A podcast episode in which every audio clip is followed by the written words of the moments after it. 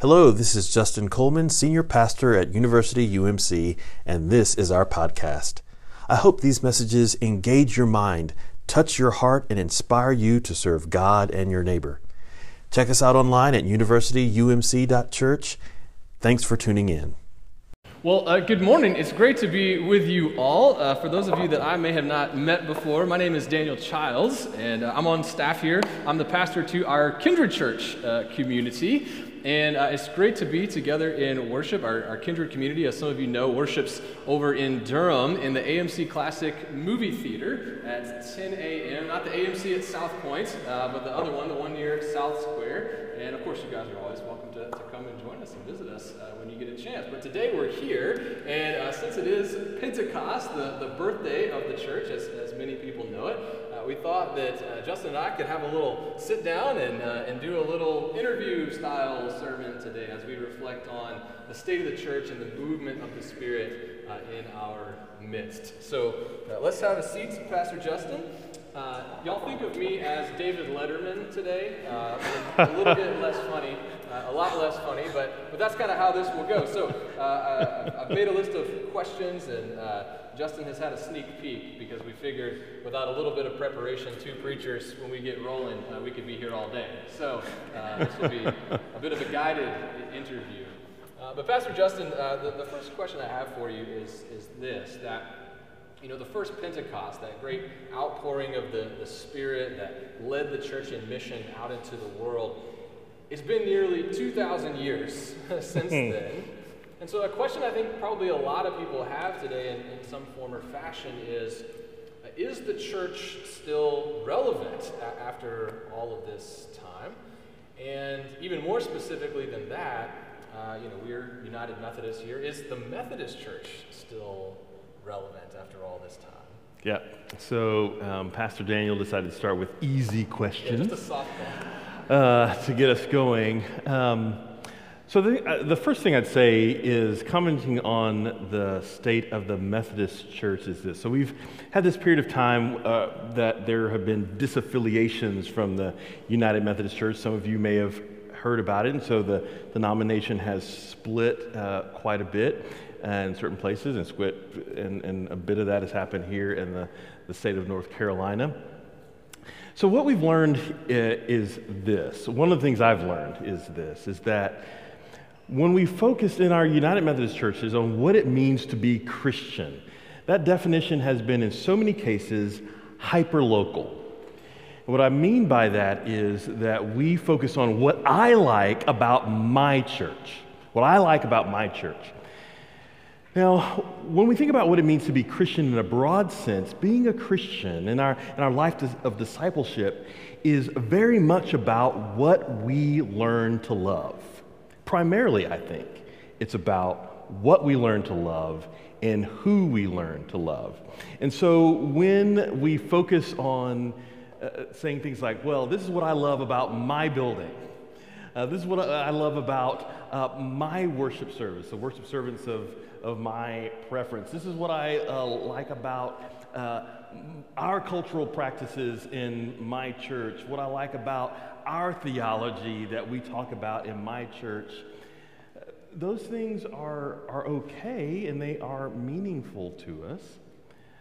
But primarily as Christians, what I believe we're called to be thinking about is what we love and what we love is directed by what God tells us, what and who God tells us to love. So Jesus says, two greatest commandments are these love God and love your neighbor as yourself. Love God and love your neighbor. Love God with all your heart, all your soul, all your mind, all your strength. And in part of that loving God, we learn to love God's creation this creation that God has given us to, uh, to delight in and steward. We learn that. We learn to love the gospel.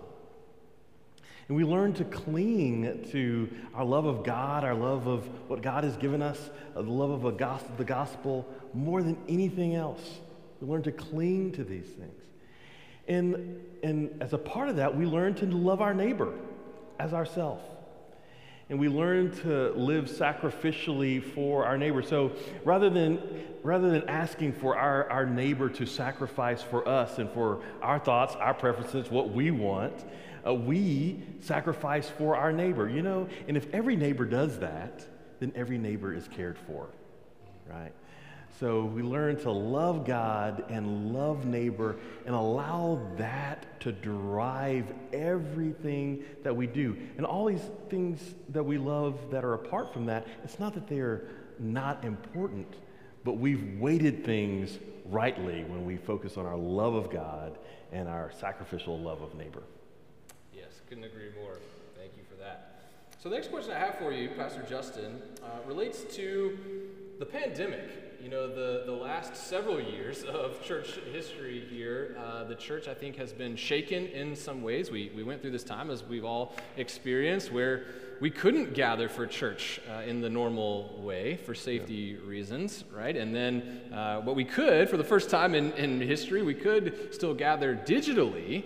And, so I wonder uh, on this side of the pandemic, uh, Pastor Justin, what have you seen that's, that's different? What have you noticed? Uh, how do you feel that, that the church has changed and, and, people's engagement with church has changed in the last few years? It's another great uh, question here. And, and I want to begin by adding one more thing to the previous question. Yeah, I know. Be worried. This will go on for a while. No. but just you, the first question also had a piece about uh, relevancy. So the last thing I want to say is that ch- if the church loves well, if we love God well, and love the world well, love our neighbors well, the church will always be relevant mm-hmm. if we learn to love well. Mm-hmm. You know, around this question of the pandemic, online worship was a great gift for those of us in those churches who could achieve it. Uh, not every church had um, those capacities, but it's a great thing. And it's great that people are able to connect with us in other places um, and connect with us when they're out of town and, and, and, things like that and worship. My, my mother is in Houston, no doubt, um, uh, watching right now. She always asks about the other clergy and whoever she sees. And, Hi, Mrs. And, Coleman. And, yeah, please. Yeah. um, so so it's, all those things are good. Yet and still, I would also say that part of the challenge of the pandemic, the pandemic was so isolating and it was an accelerant of so many things. You've heard this. Uh, it was an accelerant of uh, mental health issues and health issues, and that has affected us. I mean, we can all name how that's affected us. We can name friends. We can name people uh, around us that that has uh, affected. Uh, I you know, speaking very honestly, I had a, a, um, a friend in the congregation who is a psychologist at the very beginning of the pandemic said of relationships. It's either strengthening relationships very quickly or it is speeding up the inevitable breaks in uh, relationship. And there's been, I mean, we've experienced that. I've experienced the trauma of, of that. You know, so the pandemic was so very isolating, and that trauma has continued in the midst of our society. And so we have people who are isolating themselves from one another at a much greater rate inside the church, outside uh, the life of the church, uh, in, in the life of politics in our country, in so many ways. These divisions keep on getting wider and wider. And what has caused me to believe very much is that it's important for us to find ways to be together. Now, it, it may indeed be the case that because of uh, circumstances, uh, people, and we pray for whatever's going on. Lots of alarm um, sirens going on in the background here. Always encourage people to just say a brief word of prayer for whatever uh, is going on, um, whoever they're responding to. But in the midst of this pandemic time, there has been so much of that separateness that being here together in person is really important. Finding ways to gather with Christian people in small groups, in the life of worship, in other ways is so very important because this is how we love one another as we are connected with one another in relationship. And so I think one of the pieces coming from the pandemic, as we deal with all the traumas and all the challenges and frustrations of life that we're still experiencing and still trying to understand in a lot of ways, I think that creating the conditions where you can be together with others to share in that fellowship and share in that love is crucial. Yeah, absolutely. I mean, it seems like with, with church moving onto digital platforms, a, a benefit of that is that we can take church with us, right? And Yeah. we're more connected when we're physically distanced. Uh, but maybe something that's been lost is the, the, the mindset that we don't just go to church and we don't just tune into church, as good as that is, but we are the church and, and gathering matters. Yeah, so thank you for that reminder. My next question for you, uh, Pastor Justin, is you know, here we are in 2023, right? So we're hard to believe. We're moving from the beginning of this current decade into maybe the middle, the middle portion. As we look ahead to, say, 2030, uh, over the next seven years or so, the, the, re- the rest of this decade, uh, what do you feel like we are called to focus on as a church? What are things that are especially important that we should be prioritizing in this, in this next part of this decade? Right. You know, some of this actually has to do with the first question that you asked, uh, and the part that is about the, the Methodist Church. So, the Methodist Church, by necessity, is in this place of redefinition, redefining what it means to be a connection with one another.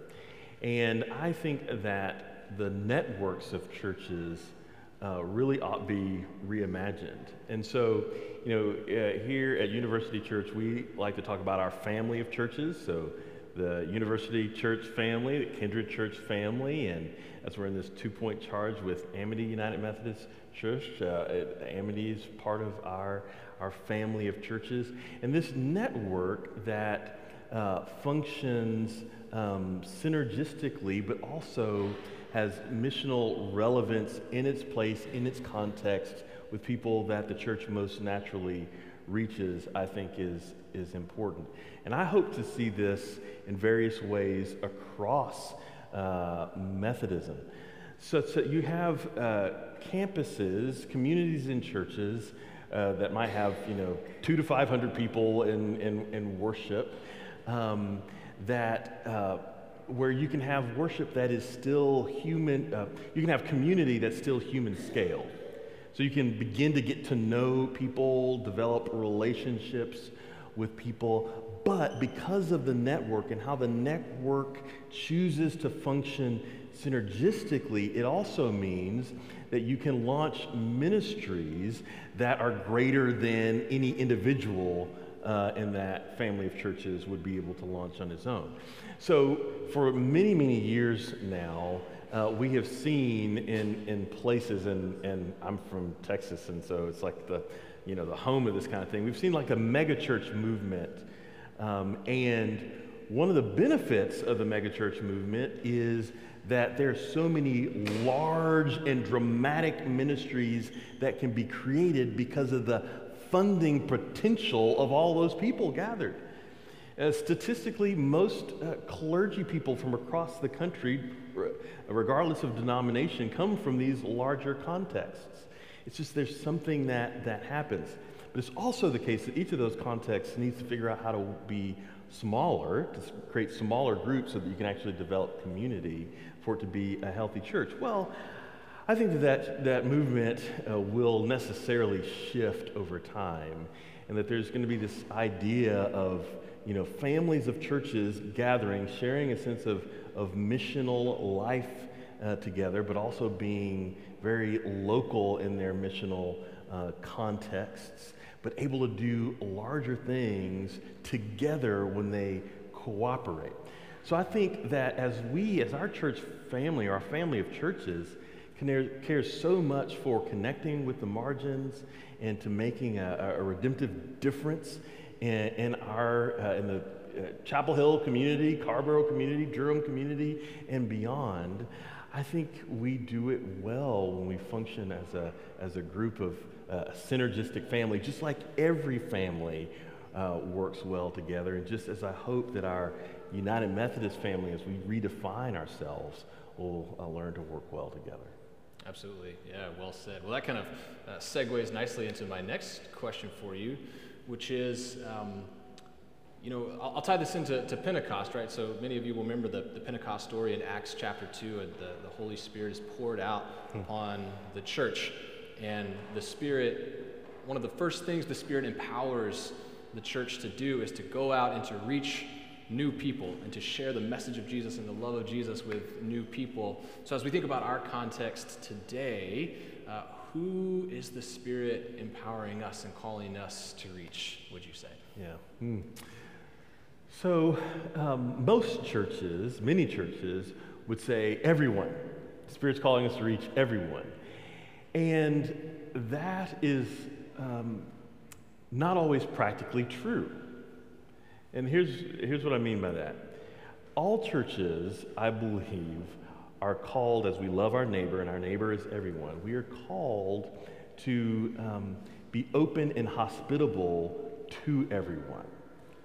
And in part of that calling, we must continuously examine ourselves and examine the cultural spaces of our churches to make sure that we are not being either, uh, in, in hopefully not intentionally, but, but mostly non intentionally exclusive.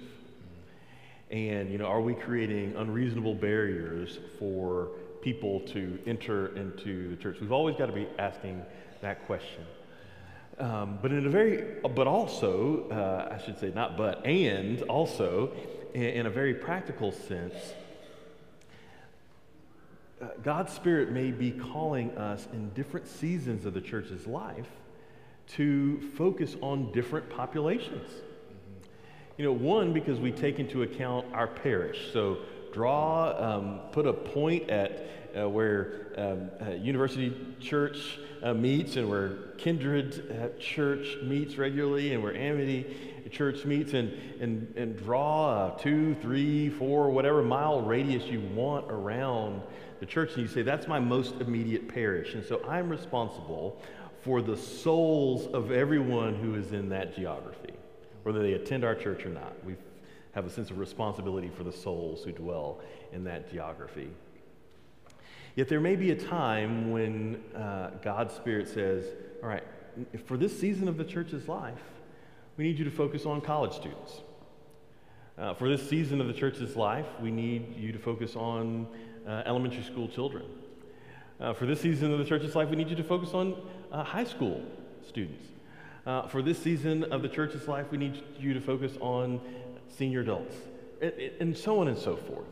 There may be seasons where that happens. For this season of the church's life, and the church needs to find a way to open its doors to embrace um, uh, Latin, the Latinx community, or the African American community, or the Chinese community, or just so on and so forth. The Spirit, God's Spirit, may call us into those spaces, and we must find ways to listen and, again, collaboratively respond. Mm-hmm. Yeah, well said. And we see that in Scripture, don't we? That, you know, Jesus, just before Pentecost, calls the disciples to Jerusalem, and then Samaria, and then on to the ends of the earth. And we see right. specific apostles being called to reach certain communities. So there's certainly lots of biblical precedent for that. Yeah, yeah. indeed. Um, so my next question for you uh, comes from the Scripture uh, from Romans chapter 8. And Paul calls us in this passage to be led by the Spirit. And he says, We did not receive a spirit of slavery that leads us back into fear. And so I wonder, uh, what do you think Paul means by being led by the Spirit? And, and kind of together with that, uh, what does it mean uh, to, to, receive a spirit of slavery that leads us back into fear? How can we, mm-hmm. how can we avoid that? So, you know, knowing this question was coming, I also marked down another scripture I want to read because I want to start by, by saying something about uh, Holy Spirit here. Uh, so, and this uh, comes from uh, the, the Gospel of, of John here, and, and Jesus is talking about us receiving the Holy Spirit or re- receiving Holy Spirit. Um, if you love me, you will keep my commandments. I will ask the Father, and he will send another companion, some scriptures say advocate, who will be with you forever. This companion is the Spirit of truth, whom the world can't receive because it neither sees him nor recognizes him. But you know him because he lives in you and will be in you. And I should say parenthetically that sometimes we toggle back and forth between calling Holy Spirit. Uh, he and sometimes a she because wisdom in Scripture is, is female. And I mean, it's in Scripture, and everybody in the room would say it's just true. Uh, um, um, often that's just the case. Um, and so, you know, we, we, we, go back and forth, but here Jesus is, is using um, uh, masculine language. But it can go either way here. Um, and then continuing on in verse 18 I won't leave you as orphan, I will come to you. Soon the world will no longer see me, but you will see me. Because I live, you live. And, and that day you will know, uh, excuse me, on that day you will know that I am in my Father, and you are in me, and I am in you. Whoever has my commandments and keeps them loves me. Whoever loves me will be loved by my Father, and I will love them and reveal myself to them. All right, so what in the world does all this complicated uh, set of interactions mean? Well, one, this is, this is Trinitarian theology working it, itself out. But I want to say a couple things about uh, I'm going to send this, uh, this comforter, this advocate, this uh, capital um, spirit, uh, S spirit of, of truth. so John says that the Holy Spirit's a person, so not just an it, a thing, or and that's why I sometimes drop the the when I talk about Holy Spirit. It's a person of the Trinity that is a comforter or an advocate. Now, there are two ways to talk about being a comforter or an advocate. One means of a different kind uh, of, of, than the person who's um, uh, the main source that we're talking about, and one is of the same kind as the main source that we're talking about. And the Greek here is of the same kind. So, uh, Jesus saying, uh, God is going to send an advocate, a comforter to be with you who is of the same kind uh, as, as God, as God the Father, as God the Son, God the Holy Spirit. So God, in God's fullness, is with you in the power of this Holy Spirit.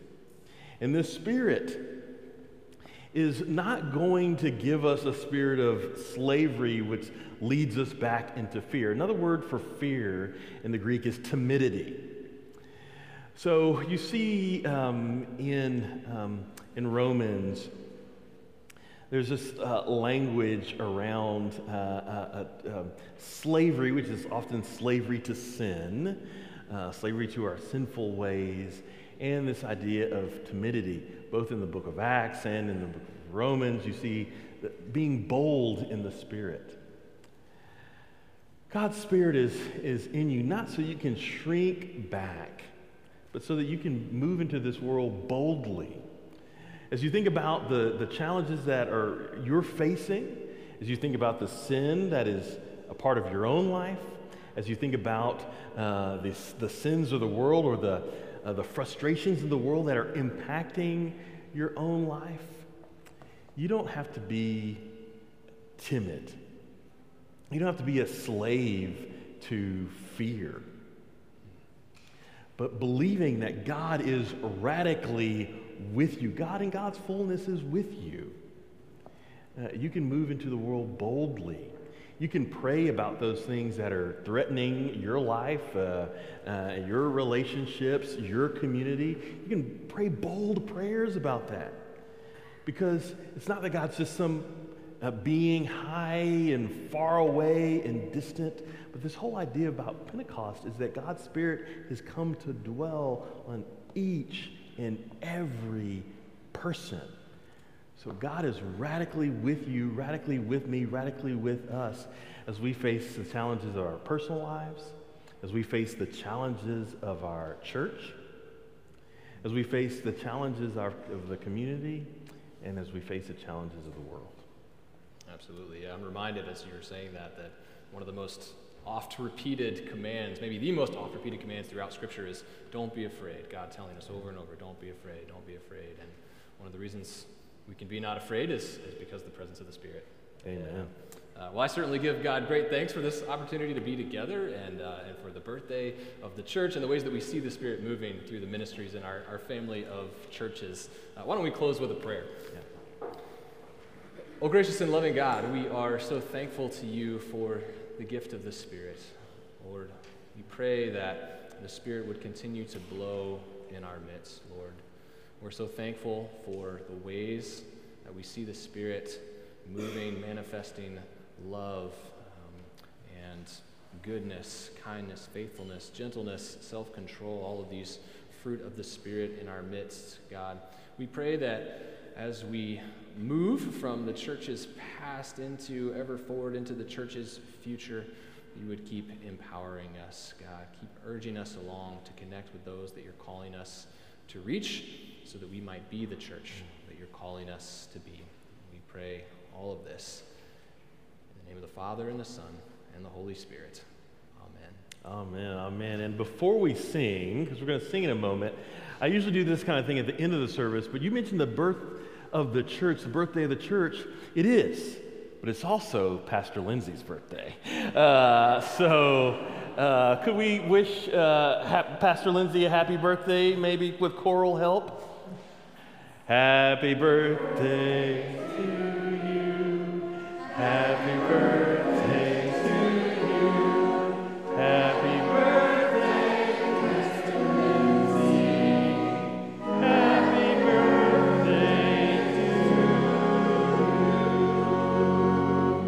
And happy birthday to the church as well. Thanks for listening to our podcast. You can visit us at universityumc.church where you can find services, events, and other ways you can get involved.